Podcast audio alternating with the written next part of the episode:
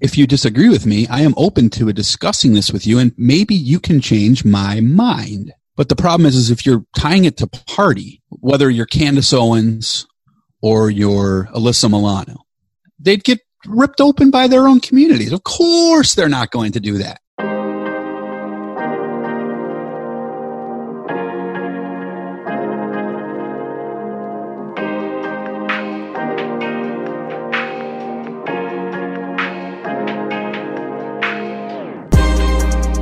Welcome to Revelations, the place where we communicate truth to power.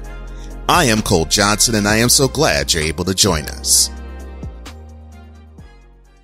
He is Chicago proud, but now he lives on the West Coast. Ladies and gentlemen, one third of the VFU podcast or voice from the underground and the producer of said show, Jason Dutch. Dutch is his moniker and this is his revelation.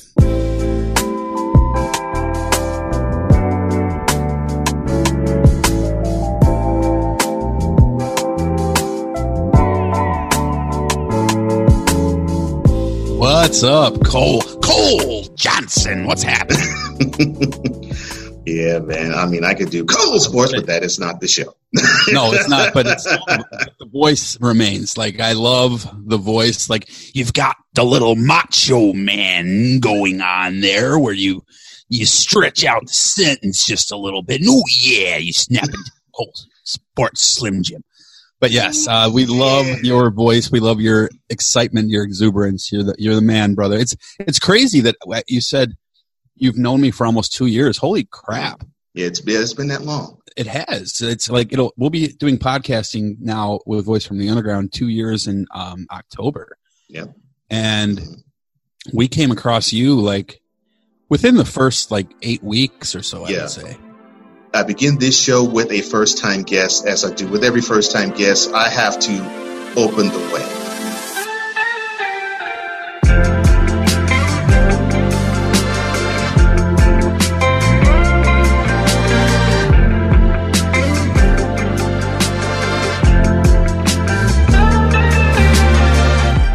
So let me open the way and pave the road to the man that we call Dutch from the VFU podcast.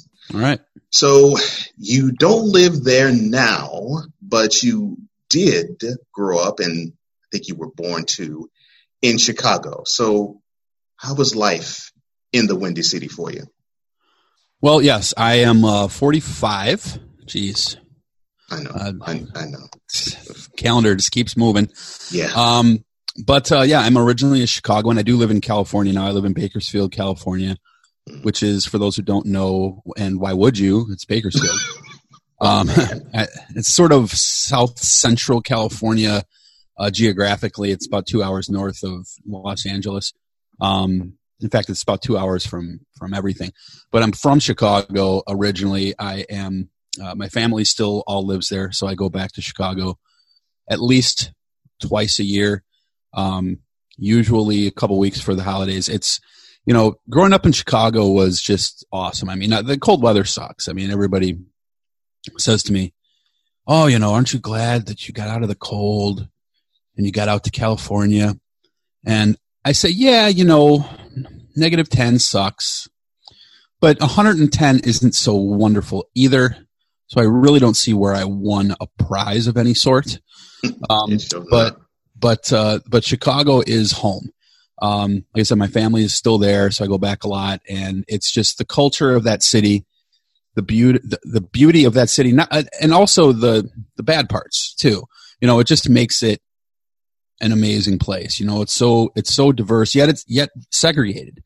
You know, it's it's the only t- city that I know of where I can go to where, you know, you've got the Polish people on one block and the Italians on another, and the blacks on, you know, one a couple sides of town, and you know, Puerto Rican village, Chinatown, it Germantown, uh, Greek town. It's uh, it's really strange, but it's also at the same time beautiful. I'm a huge Cubs fan, a huge Blackhawks fan, semi big Bears fan. Um, I'm more of an NFL fan, but I mean, I am a Chicago guy. My before we came on, I was showing you, you know, my my apartment here in Bakersfield is is all Chicago everywhere. So it's it's something I rep, you know, nonstop. It's being from from the Chi, or as my daughter calls it, Chiraq.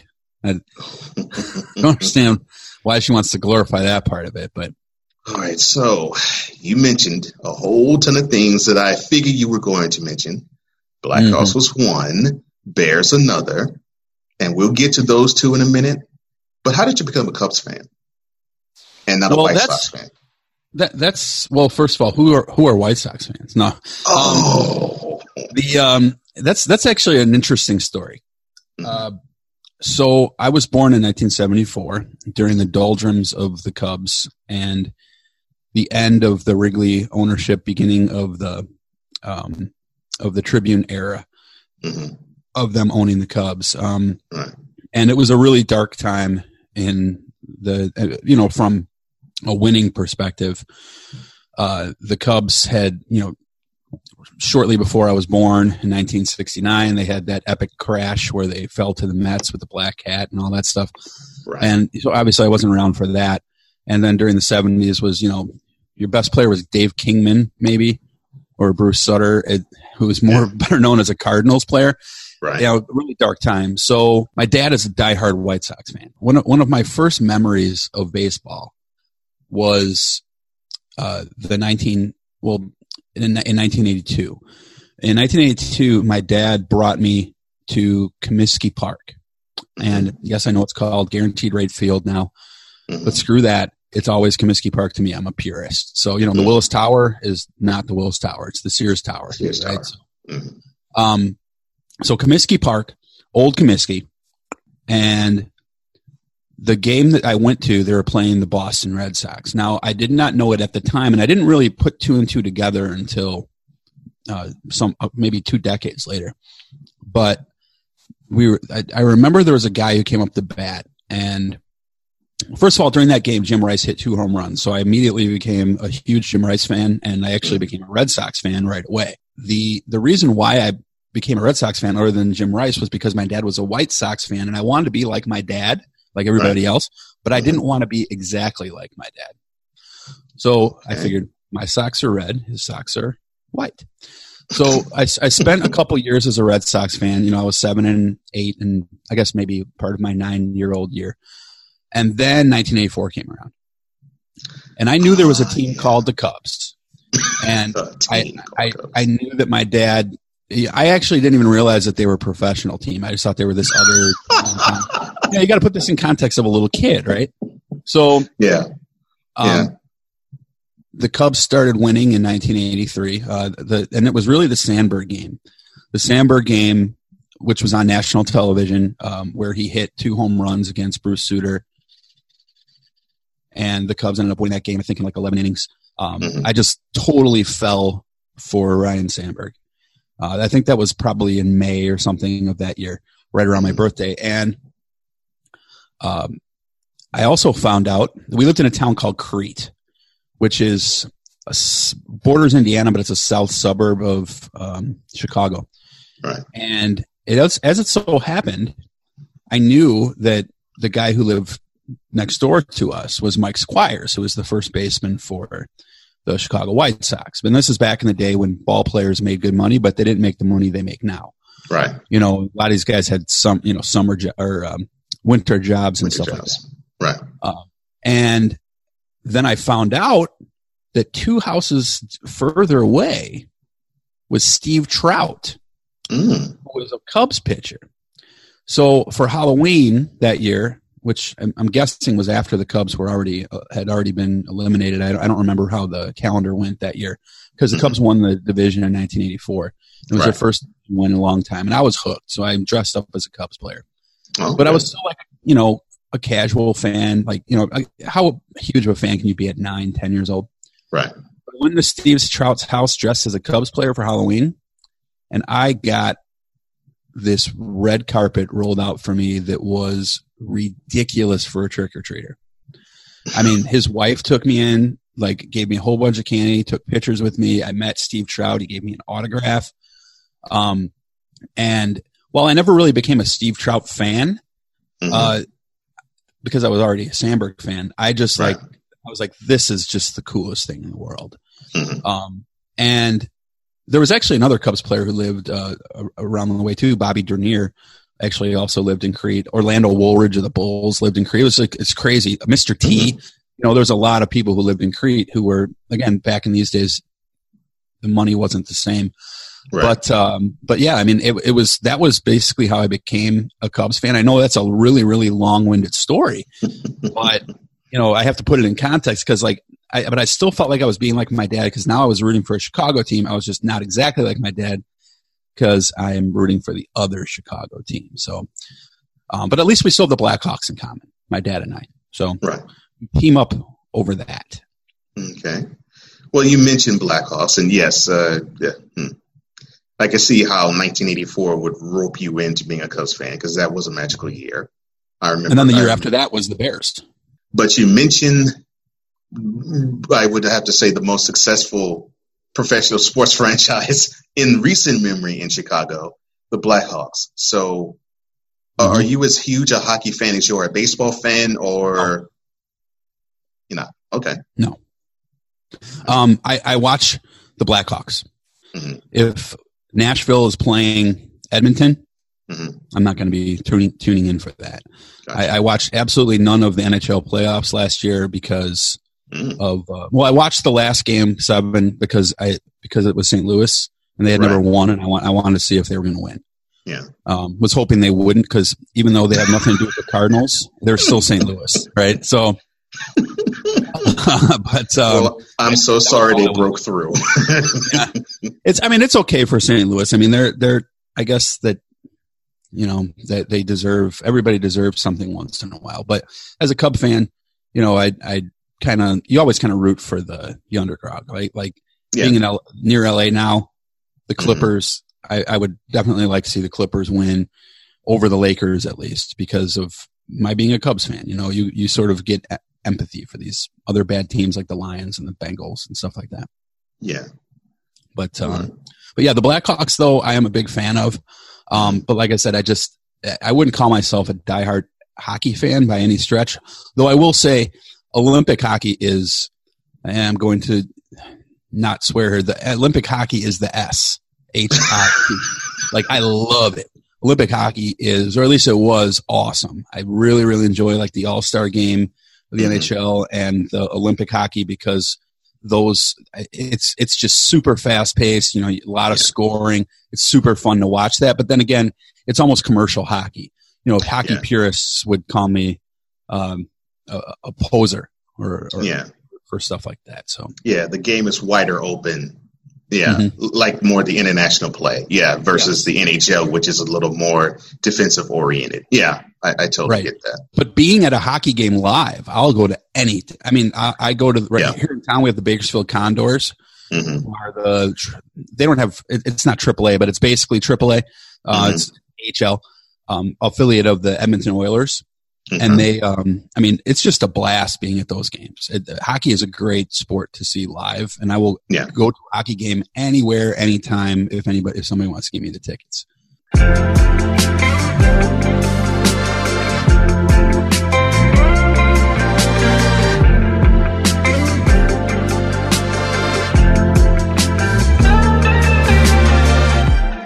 one third of Voice for the Underground and the main producer of the show, uh, Jason Dutch, joining me on Revelations. And now we are going to walk on that bridge from what made you the guy that you are into where you are now. And uh, I call this segment The Bridge to Prosperity.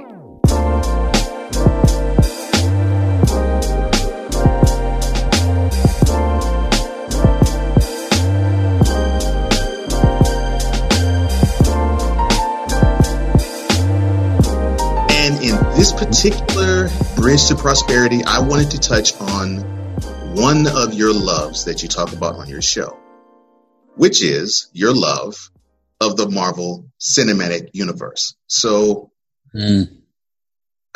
or criticisms of it as well. In your opinion, Okay. since you, since you Well, first of all, you said bridge to prosperity. What makes you think I'm This at is why I say- prosperity? Number one. Um, but but yeah, I mean it's uh, I absolutely love comic books. Yeah. You know, I'm a comic book kid. When I was a kid, I grew up reading Spider Man. Uh, I read Luke Cage. I read Justice League. Um, it was a big part of my childhood. And the MCU, I mean, right from Iron Man all the way through, uh, has been just an incredible ride. hmm And everything that was Sons of Guns touches turns gold, man. I mean, literally. Yeah. It's ridiculous, but I mean, it's just been a great ride. I'm glad there's a bit of a break here after the last Spider-Man movie, Yeah. um, because it, it kind of started need to detox a little bit. But um, but yeah, Marvel has been a huge thing for me. Um, DC also. I mean, I, I'm not as I was a DC Comics kid more than I was a Marvel Comics kid. I mentioned I read I read Spider-Man and Luke Cage, but the rest of Marvel I didn't read at all. I, I read mostly DC stuff, like anything Justice League or um, Superman or Deathstroke or uh, Deadshot. I was reading it, and I was hugely into the DC nomenclature. So I'm I'm still cheering that they fix their stuff because um, they they still they have a lot of good potential there, but they've just been dogged out by Marvel, and and the way that Marvel has turned comic books into like what you're watching on screen now is basically a comic book. It's it's an offshoot. It's not exactly what happened in the comics. There's some Easter eggs, but it's been an amazing ride, and like the, you really really fall in love with these characters. Yeah. The way that they've done the storytelling, there are some criticisms there, but you know, for the most part, it's been just off the chain. Okay. Uh, which leads me to my next question. So, uh, in your opinion, why do you think the MCU has left the DC Comics version of their universe in the dust? Well, there's a couple reasons for that. Um, number one was that the the writing was pretty poor for for DC, um, and also a lot of people were expecting. Okay, so DC created comic book movies more or less. Right. Marvel copied them, Mhm. um, but Marvel did it a lot differently. They did it with a lot of tie-in. They did. They, they took time to develop the stories because the, what the, what, hap- what happened with Marvel was Marvel kind of did this by accident. Iron Man was not expected to be as Right. big of a hit as it was, right? Like that, Robert Downey Jr. is ultimately responsible for the MCU, and frankly, DC Comics does not have Robert Downey Jr. So, Yeah. you know, take Robert Downey Jr. out of Marvel, and Marvel is not Marvel. I 100% agree with You You know, so th- DC was trying to do something that not only do what they've done before, because DC was always darker, that. um, with the exception of Superman, it was always darker, and they wanted to retain their their darkness, but at the same time, people were falling in love with this bright, colorful, quippy, you know, uh, comedy infused MCU Mhm. and they weren't Justice League just isn't as palatable as that in the way that they filmed it. You know, because they wanted to be darker and more serious and and more cinematic and that sort of stuff. Also, the CGI with Marvel is just significantly better. Yeah. But mostly it's the writing. You know, I didn't hate Suicide Squad so much. I thought it was okay. Mhm. Um, it wasn't life changing. The villain was was bad, but but that's the other thing is like with with Marvel, you have Loki, you have Killmonger, you have a lot of villains who have been tremendous, and with Mhm. DC, you had the, the kid from um, uh, what's his face uh, who played Lex Luthor, the kid from what yeah, I uh, can't. I, I know the face. I can't think of his name. Mike something or I, I can't remember the kid's name either, but he he was from a lot of those like Seth Rogen movies. Right. Um, Mhm. So you didn't really have that villain. Mhm. You know, people didn't like Steppenwolf. Uh, they didn't really care for the villain in Wonder Woman. Uh, they didn't really care for uh, the way that Batman Superman went, even though the beginning of that movie was pretty good. It was the middle and the end that were crummy.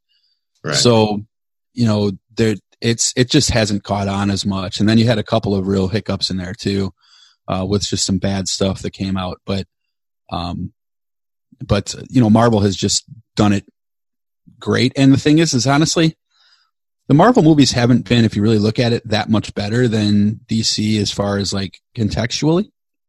Mhm. Look at Justice League uh, versus Avengers, the first Avengers movie. Earth is being ravaged by a horde of who know what's from another world, and heroes have to come together to fight them. But the, the difference is, is that Marvel, like I said, they kind of fell backwards into this because they weren't, they didn't have the plans then that they have now. So they were developing characters that you were liking, and they were Right. doing a good job of telling you the movie before the character they were going to introduce next to get to um, to get you interested in it. And they knew they were going to do an Avengers movie after I think the first Thor movie, but DC wanted to do it like in a day, and that Mhm. was really their their biggest mistake. Where Marvel had had since 2007, um, and f- a five year plan before Avengers one, where. DC, you know, the time between Man of or Man of Steel and Batman and Superman was only three years. Yeah. So it's you, you, you didn't get a chance to fall in love with the Ben Affleck Batman, who, by the way, Ben Affleck was good in Batman versus Superman. He was just terrible in um, Justice League. So Yeah. you know, but Shazam was great though. I really liked Shazam, so I think Shazam is going to be, you know, Wonder Woman was, was good, and I think that a lot, they've got something that they can start building on here. So we'll have to see. Yeah, and I would probably throw Aquaman in there too. Uh, uh, Very good movie. Yeah. I, I think they I think they have something in uh, Jason Momoa. They, if they know how to actually guide that character, I think Mhm. they really, I think they really can do a lot with that. And yeah, and He's something. Thor. Yeah, I think it's their Thor. Exactly. That's exactly what I think. I'm like they have their Thor, and I think that's that's probably who we're gonna have to build around.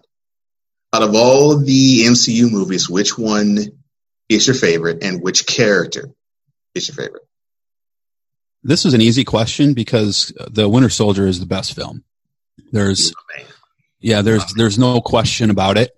Um, though Black Panther is one A, so Okay. or one one B, I guess you would say in this in this case. It, it's Black Panther was almost as good, but Winter Soldier is still the best movie. It's a spy thriller. It's you know Robert Redford is astonishing. Oh my gosh, he was he was It's great. it's just a good movie.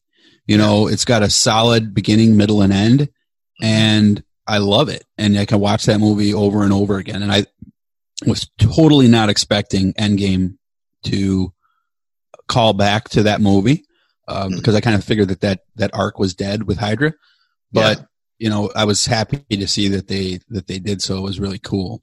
Mhm. Um, really, the only criticism I had of Endgame is that you they didn't include um, the Netflix television shows Daredevil and Luke Cage and, and those guys. Mhm. Um, I think that you owed the TV audience who liked those shows at least a two second cameo, and they didn't do that. But outside of that, you know, um, it was it was great. So anyway, Winter Soldier was the best one. Black Panther one B. As far as uh, my favorite character, Mhm. there's there's a lot of good ones.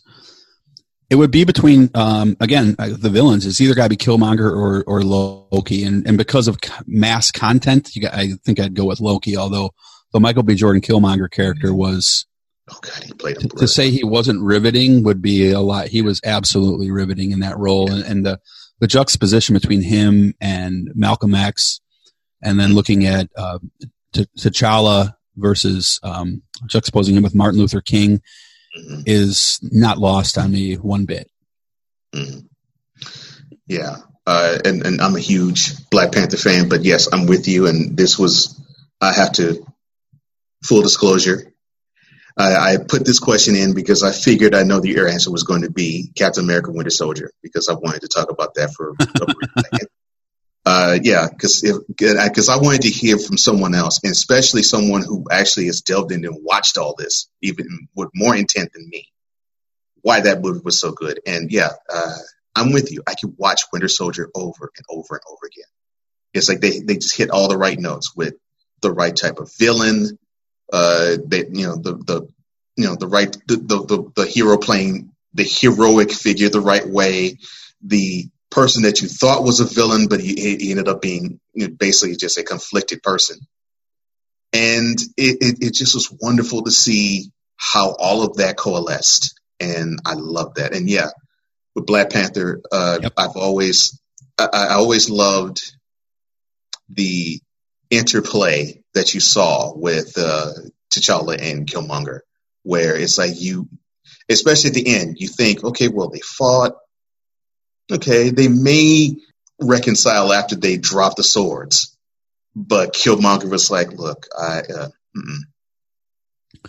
look, yeah, he I, said, dump me, dump me in the ocean.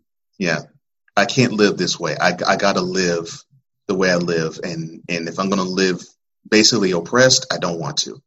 Right. How that villain in particular is is depicted to me that I think is what I really do outside of Robert Downey Jr. Because if I were to ask you who's your who's the best actor in the MCU character uh, yeah. canon, yeah. that's that's, a slam question. That's an easy answer. Right. But other than Robert Downey Jr. to me, what makes the magic of the MCU is the fact that you have these villains who are so layered. They they are so layered. You it's it's like you can see part of yourself in them, and it's as if you, you get the chance to see there could be some good in this villain, like of course the Winter Soldier, Bucky himself, which there ended up being. You know, there's some good in that villain, and then on the other end, where you have, you know, Iron Man, who, yeah, he, he's he's awesome, he saves the world, but he's a butthole. You, right. have Captain yeah. who's probably the best of them all, but the fact that he's the best of them all is a bit flawed. And you know, exactly. You, know, and, and and, and Bucky and, was a villain, but he would never sexually assault a woman. Tony was the hero, but he would. Right. You know what I mean? Like, and, and I'm not saying that they didn't do that on in, on screen, but like Tony was a little bit more misogynistic. Bucky was like, you know, way, respectful of people that he came across in in the daytime. Yeah. You know what I mean? Tony wasn't. So it was it was great. And it's like the casting was so good and but the writing is always more important than the acting. And you can prove this by looking at Amazing right. Spider-Man 2. Jamie Foxx is a great actor. Electro sucked. Oh my god, yes he did. You know, so it's like it, it, just because you have a great actor playing that part doesn't necessarily mean that you're going to be successful. You know, and like nobody knew who Tom Hiddleston was before this. Right. Mm-hmm. You know, but he's just astonishing as yeah, as yeah. Loki. He's so good. Yeah. And it's just, you know, but but the other thing about Marvel is like it ties in to reality. Like on our show, we do a lot is we did a um, actually we did a show um, on Black Panther. We did a juxtaposition of Black Panther versus U.S. politics, and like the the Killmonger versus Malcolm X or Huey uh, Huey Newton um, of the Black Panthers. Um, you know, those those realities are there, and like I, I liked I like the way that Marvel ties in the struggles of like social media and popularity and all that type of stuff in a very you know they, they deal with those real world issues there in certain films especially in black panther just in a way that it's palatable to audiences that normally would not be open to hearing that that sort of narrative. And it's marvel has done a really good job with that again where dc has fallen completely flat and has left that to the to the side but also because dc uses fake cities and um, like metropolis and central city and stuff where um, where marvel uses actual cities so you know it, that's a bit of a piece of it there too, I think. But the, the, the acting has been good, but the writing again has been just very, very, very, very rock solid. I think is the best way to put it. It's it's enjoyable to consume.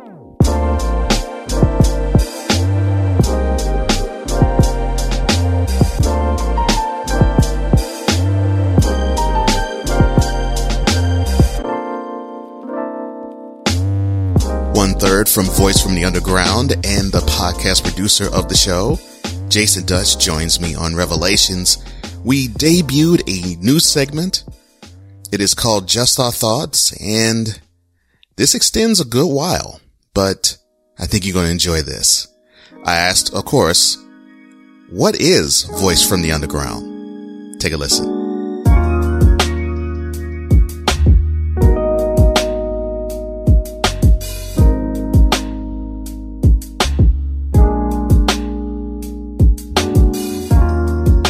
I have co-hosts. Oh wait, yes yeah, I do. do. Uh, so, Voice from the Underground started in October of 2017. We we started first talking about it uh, in the summer of that year. Um, and you got to remember we're, we're we are in a post-Trump world, so Right. we, uh, Big Haas is one of my co-hosts, and TJ uh, John Stone is the other of my co-hosts. And um, I have I, I met TJ playing softball, and I knew he was a radio host. He was a radio host on a small um, radio sta- college-based radio station. He had a midday show, and so I would because I knew him from softball, I'd watch his like Facebook lives of his show, and you know, so I knew that he had the velvety voice and everything like that. Um, Haas and I were friends from uh, our, our motorcycle club. We were in a motorcycle club together, and I knew that he was very left wing, and I was more of a at the time. I was definitely a, a conservative. hmm Um, but I, during the 2016 campaign, I was very anti-Hillary hmm all the way up until Trump got the Republican nomination. And at that point in time, I left. Once he was the nominee, I left the Republican Party. Mhm. Um, now, oh, now I was never a card carrying member. I had voted for non Republicans for other stuff in the past. You know, I voted for Obama in 2008 hmm um, but I voted for Romney in 2012.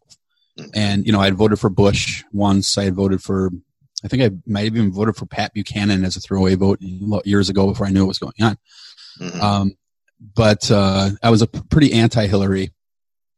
So I ended up voting for Gary Johnson. And.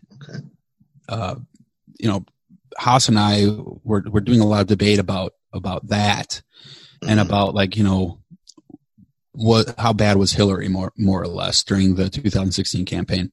Right. Um, so we decided, you know what, instead of talking about this on Facebook, let's do a podcast. And Haas is very into civil rights. He's very into equality.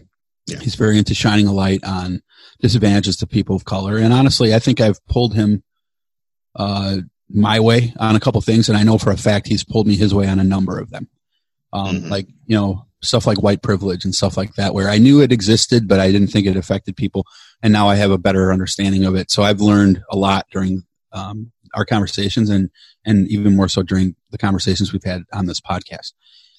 And because of the fact that there's just so much inequality in the world, especially in the United States when it comes to things like education and, and white flight and stuff like that, that people who are conservative, they think of it as being mythos and being created by the media and being, you know, not really as bad as people say they are. And they think racism is relegated to the backwoods of Alabama, you know, and they don't, uh, but, but our show is there to sort of invoke some thought into here. You know, I, we realize you're just a person. We realize that, you know, you may not wake up in the morning hating Latinos, but a lot of the things that you do feeds into this nomenclature uh, that is very anti-Latino and leads to things like this shooting.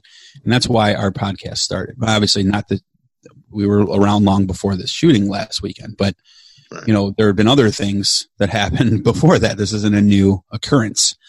So we started for that reason, but also, you know, we're not just a political show.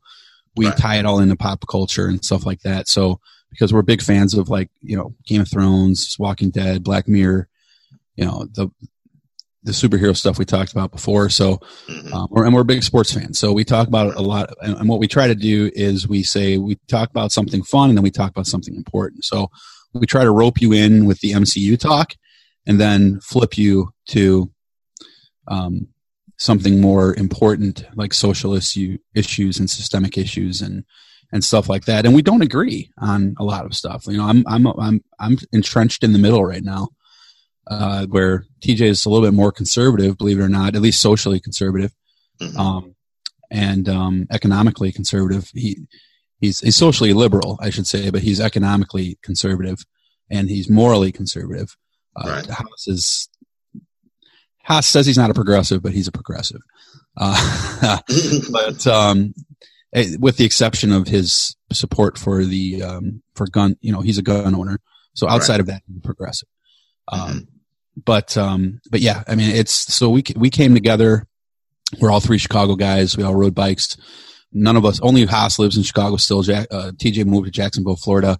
I moved to California, and um, you know, so we cover all time zones, and we're just we're just a real good place to to come and listen to some honest, sometimes debate and sometimes agreement. The one thing we're all in agreement on is that this president needs to go, hmm. but we have different reasons as to why we think that. So that's why we're there. But we don't just regurgitate CNN talking points either. You know, we look at things from a perspective of, you know, what are what is fact, what is what what is real, and what's Memorex, right? Hmm. And stuff like that, and then looking at the hypocrisy of where the Republican Party was during the Clinton administration and the things that they were trying to champion at that time compared to what they're doing now. And the hypocrisy is is real. It's it, it's there on the left too, but it's it's certainly more um, amplified on the right. So that's yeah. that's voice from the underground in a nutshell. And we're we're mm. usually pretty active on Twitter until yesterday. yeah, I, I, I, saw that. Yeah, I'm, I'm like, oh man, so uh, VFU is uh, public enemy number one to the yes. NRA. Interesting. I don't know about number one, but we were attacked uh, by Dana Loesch. Um, and our Twitter account was suspended. So we had about not a huge following, about 7,500 uh, Twitter followers, mm-hmm. but um, yeah, they they shut us down for some BS. Oh man, my my VF, my VFU brothers have have suffered the public enemy. Uh, Twitter mm-hmm. shut them down. Oh yep. man. Hmm. So what? Well, um, if Trump has not done this, what has politically made you a centrist? Well, I think in hindsight, I've kind of always been a centrist, but mm-hmm. my my family was very conservative. Yeah, and you know, my my folks are one issue voters. They vote on abortion. It is what it is, right? Yeah. So, um, I I am, but see the left. The left is freaking crazy. Okay? So into that, yes. Yeah, it, it's it, it's just that they are, and not all of them. Like Haas isn't crazy, but right. and, and, he's a leftist, but the the aggregate is out of their freaking mind mm-hmm. about destroying people's lives, and obviously the right's doing it too. But the right. you know we're we're a victim of that now. But at the same time, you if if someone is pro life, mm-hmm. there's a tendency for people on the left to just assume that they hate women Thank or that you. they're misogynist or whatever. Yes. That is emphatically false. Yeah. If, if you believe in your heart of hearts that an unborn child is a life form that should be protected, I will not crucify you for that belief. That's your belief.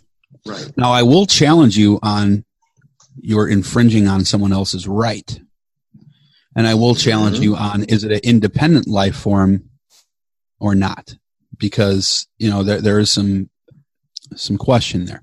But there are really good arguments on both sides to abortion. There's compelling evidence on both sides of abortion. And I'm sorry if you're listening to this and you think that I am wrong, but I am not wrong when it comes to this. There's, there is compelling evidence from neurosurgeons who do surgery on unborn babies to say they are very much alive. You know, there are there are nurses who um, who have quit abortion clinics because they just can't see they can't get over a leg being pulled out and then an arm being pulled out. Right? It's like this is yeah. disgustingly sad stuff. Yeah, savage. Am, yeah, savage it, stuff. It, it really, really is, and you know, excuse me. Um, it's it's difficult, you know, being a guy who has had an abortion happen to him where he was against it. You know, I felt like I didn't really have a voice there, mm-hmm. and you know, I cried when that girl had an abortion. You know, and it, it it, was it was difficult. It actually happened to me twice. So, you know, I, I will never fault someone for being pro life. Now, I am pro choice, but I'm but but I refuse to. What I'm saying is, I I refuse to vilify pro-lifers for that belief. Now, there, you want to go stand outside an abortion clinic with pictures of chopped up baby parts and call people oh. murderers and scream at them, I, then you're an idiot. Um, these people are going through a rough time. But my point is, Cole, that the the left has a tendency to just want to eat them you know, destroy these people and, and out them as misogynist woman haters who love patriarchy. Right. And that's not, while, while that may be true sometimes, it is not true for, you can't paint with too broad of a brush. Right. That's an example of why I'm a centrist because I understand where both people are coming from. Right. You know, it's the same with taxes. I am very much in favor of low taxes, but I'm not in favor of Amazon paying no taxes. right? Mhm. So I, I I'm very much an advocate for universal health care, insurance being provided to every American, but I am not for giving it to undocumented um, aliens. I guess is the I shouldn't they, they don't want me to use that word, but I mean undocumented immigrants. Mhm. Um, sorry, I got a little hoarse in my throat here, but the um, you know that that's why I'm a centrist because I'm not afraid of my friends defriending me because of my belief, and I will pull things from the right and I will pull things from the left and say this is what I think is right because it seems right to me. Not because my party says it's right, so therefore I must obey my party at all costs. I am not into Schadenfreude uh, when it comes to the other side either. So, you know, it's it, I, I a lot of people say, well, you know, centrists they can't make up their mind. They they're they're indecisive. They can't make a decision. No, you're wrong. What a centrist does is a centrist looks at the arguments and the facts and says, on this particular issue, I feel this particular way because of this. And here's the key part. If you disagree with me, I am open to discussing this with you, and maybe you can change my mind. Mhm. But the problem is, is if you're tying it to party, whether you're Candace Owens or you're Alyssa Milano, right? They are, they, they, you think that they will, either one of them will take a side against their party on any issue? Eh, Name any one, right? Like, let's say that Alyssa Mil- Milano decided that she uh, was going to be for, um, she was going to become pro life, right? Or if Candace Owens decided she wanted to be anti-gun, they'd get ripped open by their own communities. Of course, they're not going to do that. Right. So they're being dishonest. Mhm. Now, it's not saying that they don't believe the way that well, Alyssa Milano does. Candace Owens is a complete fuck, effing fake, but um, you understand the point. I don't base my views on what my pals in my party think because centrists have a huge spectrum of things that they believe in. I might be a centrist who is um, pro-choice and anti-gun, where another centrist might be pro-gun and anti-choice, Right. but we're still centrists. Mhm. You know what I mean? Yeah. So uh, there's not a, a lot of homogenous belief in that community, and and it's but but there's a lot of discussion in that community, and that's the part that I like, and that's why I'm there. Yeah. Yeah. I, I think what I also love is, like you said, there is an openness to ideas. There's an openness to, uh, Right. there- there's an openness to philosophies. And what I have noticed in just the last, it- it's become more painfully obvious the last three years, but what I have noticed basically the last two decades is that you have to, if you say that you're for the elephant, you have to be what the elephant stands for. If you're for the donkey, you got to be what for the donkey stands for. And and it's it's to the point where it's like you're looking at sports teams instead of political parties, and it's like if Exactly. if you're a Democrat and you see a Republican say something, no matter what they say, you got to rail against it or her. Yeah, it's Schadenfreude. And the opposite is true Yep. too. And that is what bothers me. That's what's always bothered me, and it continues to bother me. It's like Bears Packers, dude. It's ridiculous. Right. It, it- but Right. it's this is that's a game. Right. Yeah, This we're is talking government. about life. Yeah, we're talking government and talking life. This has a far bigger impact, far bigger impact on, on our lives Exactly. than a Packers Bears game. And look, I love football, but I mean, this has a far bigger impact. Uh, which leads me to this next question. Uh, I think that I think I, I think I'm going to hear the answer that I believe uh, that uh, this question will generate, but I'll ask it anyway. do right. you believe? Do you believe that we are seeing the extreme sides of both the Republican and oh, Democratic God. Party? Yeah. Yes, without question.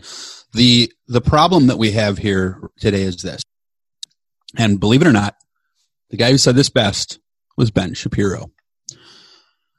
He said the extreme right is 8% of the Republican Party, but they're the loudest 8%. Yeah, yeah. The, the extreme left progressives are 8% of the Democratic Party, but they're the loudest. So what's happening is because they're the loudest, people are moving in that direction. And the and the Republicans and Democrats right now are further away from each other ideologically than they have ever been. And honestly, people in the middle are the ones being left out. Not, yeah. you know, where's my tribe? you know what I mean? So yes, the loudest voices are coming from the margins. Yeah. Uh, and, and, and it seems as though it's getting louder and louder. And I would say scares, but that's not really what it is for me. It angers me. It angers me sure. that we are allowing the fringes to speak and the other aspects of life saying, you know, you both are idiots. you both yeah. are absolute idiots. That doesn't mean every idea that they have is wrong. I mean, like there, no. there are things that Alexandria Ocasio Cortez says that I think are silly, and there are things that Alexandria Ocasio Cortez says that I think are spot on. Right. You know, it's the same thing. Like I think Lindsey Graham is an ass, but you know it. But but that's not to say that every policy that he votes for is is marked by Satan. Right. You know, it's it's just crazy that you know you have you have to pick a side and you, you don't. You now when it comes to this next election, you could throw Bart Simpson up there, oh, and I'll vote for him over over Trump. But because we've seen how bad this is, but every policy that Trump has implemented has not been horrible. There have been okay things that Trump has done. It's yeah. just so grossly outweighed by the narcissism and the division and the racism and the clear taking away of medical benefits from people and his rhetoric over the wall and his and, and immigration and Latinos being dirty and ripping on Congress people of color and saying that Don Lemon is stupid, you know, not it's and Don Lemon is not the smartest journalist out there, but you know, Don Lemon is certainly not a dumb man. He's not.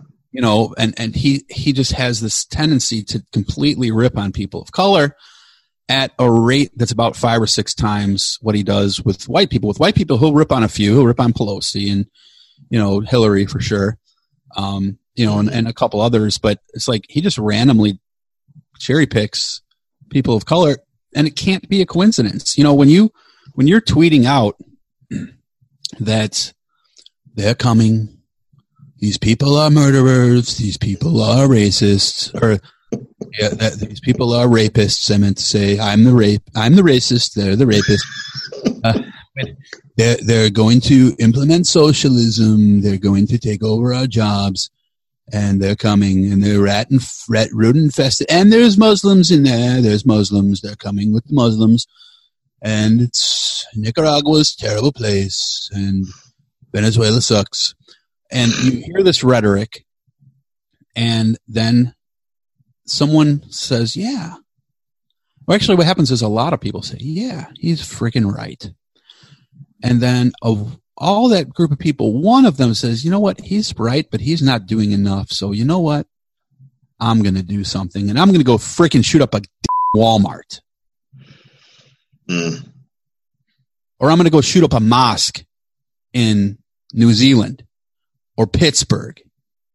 You're so dishonest that it's ridiculous to sit there and say that this guy isn't charging things. Did he go pull the trigger? No.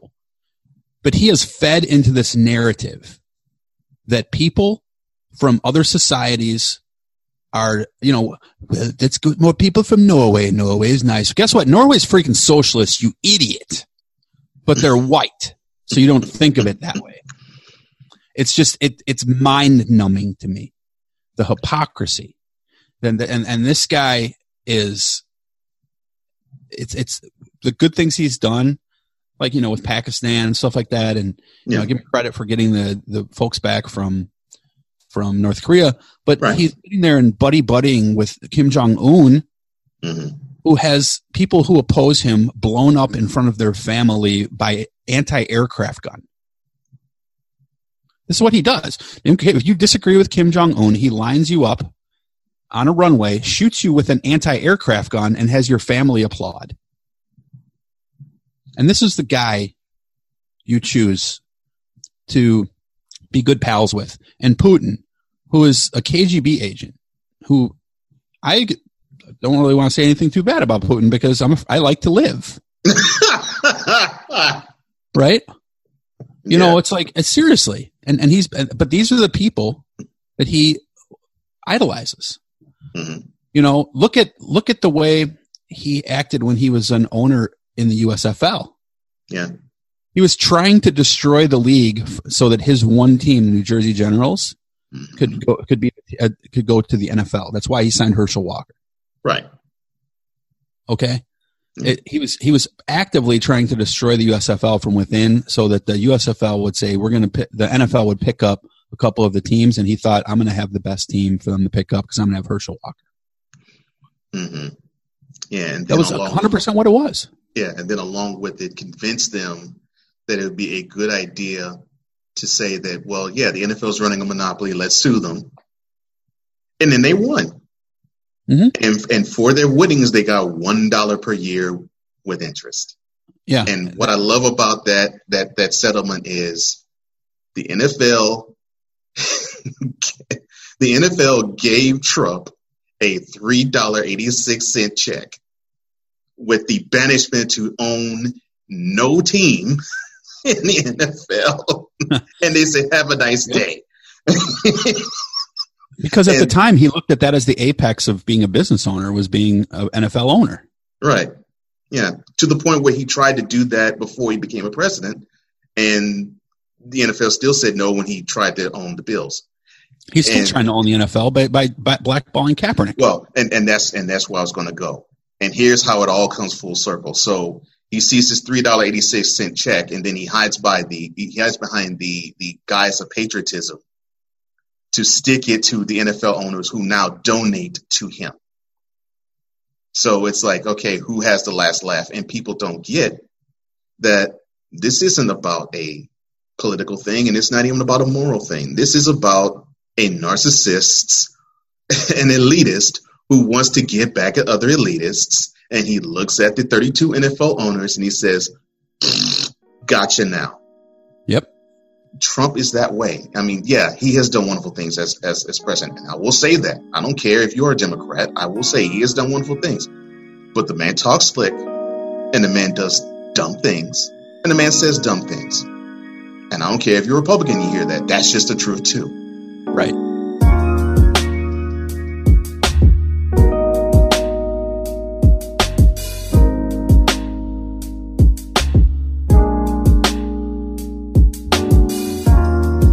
We have come to the portion of the show where I shout out De La Soul. This is what we call it plug tuning. So De La Soul, '90s hip hop, baby. that's right. So, my friend, where can the people find you? Well, up until Dana Loesch had our Twitter account suspended a couple of days ago, uh, yesterday Yikes. actually, uh, it would hopefully that'll be back up, so you can check Twitter for uh, at VFU Podcast in the coming days. Um, we are on Instagram at the same at VFU Podcast. Uh, Haas does a lot of cigar postings there because part of our show he does a little segment called Haas's Humidor, and um, he reviews a different cigar every week. Uh, so you can find us on Facebook. You can just type in your, actually, the easiest way to find Voice from the Underground is open up friggin' Google and type voice from the underground. If you type voice of the underground, you're going to find some book. Uh, we're a voice from the underground. Uh, you can type that in on Twitter and you will find us everywhere. We're on all your podcasting apps. Um, you know, Spotify, iHeartRadio, iTunes, Google, Stitcher, Spreaker. We're on all of Podbean, all of those. Uh, you can go to www.vfupodcast.podbean.com if you want to listen to the show. That's P O D B E A N. Or you can check out our website, which is www.vfupodcast.yolasite.com. That's Y O L A S I T E. Um, and uh, you can, there's links there to everything, bios, our Patreon, that sort of stuff. And I will plug that real quick. That's one thing i am proud of that we do is we have a Patreon set up, and uh, one what we do is we use that to pay. You know, like most guys, we use that to pay for our show. We don't have a huge Patreon subscriber base. I think it's like 50, 60 bucks a month. So if you want to contribute, great. But what we do is we donate one out of every three months. We give our entire Patreon to Wounded Warrior Project or Doctors Without Borders. Um, so it's one of those two charities. We do a usually a poll on Twitter to see who wins. But um, so we give one third of our one out of every three dollars we get, we give that back to charity. We see a podcast that does things for others and donates to wonderful charities as well. And still gets suspended from Twitter for inciting violence. and still fights the man and fights the power. yep. Well, ladies and gentlemen, one third of Voice from the Underground and the producer of said show, and a friend and brother of mine, Jason Dutch. My man, I love you and thank you for this time. I appreciate your voice and I appreciate you as a human being. Thank you, man. Same to you. And we could look forward to having you back.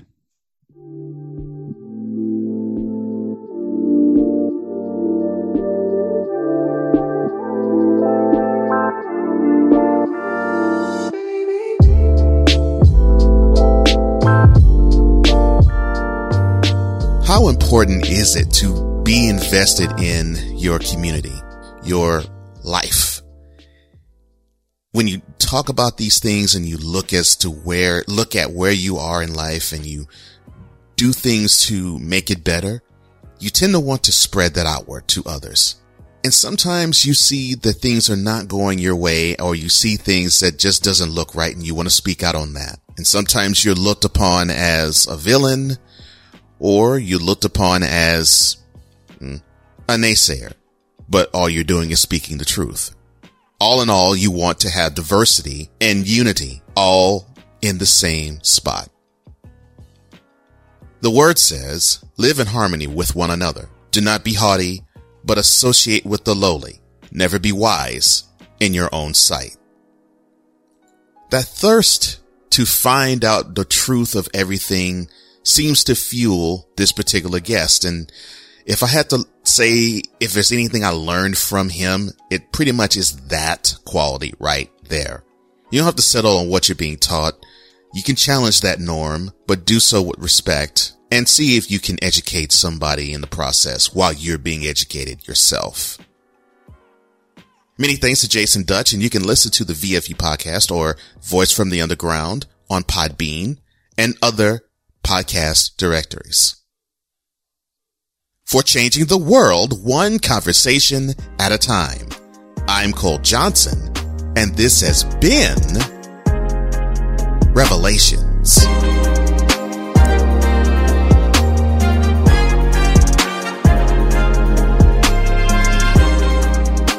For more on Revelations, go to Pippa, spelled P-I-P-P-A dot I-O, and all podcast directories. Music by Lakey Inspire.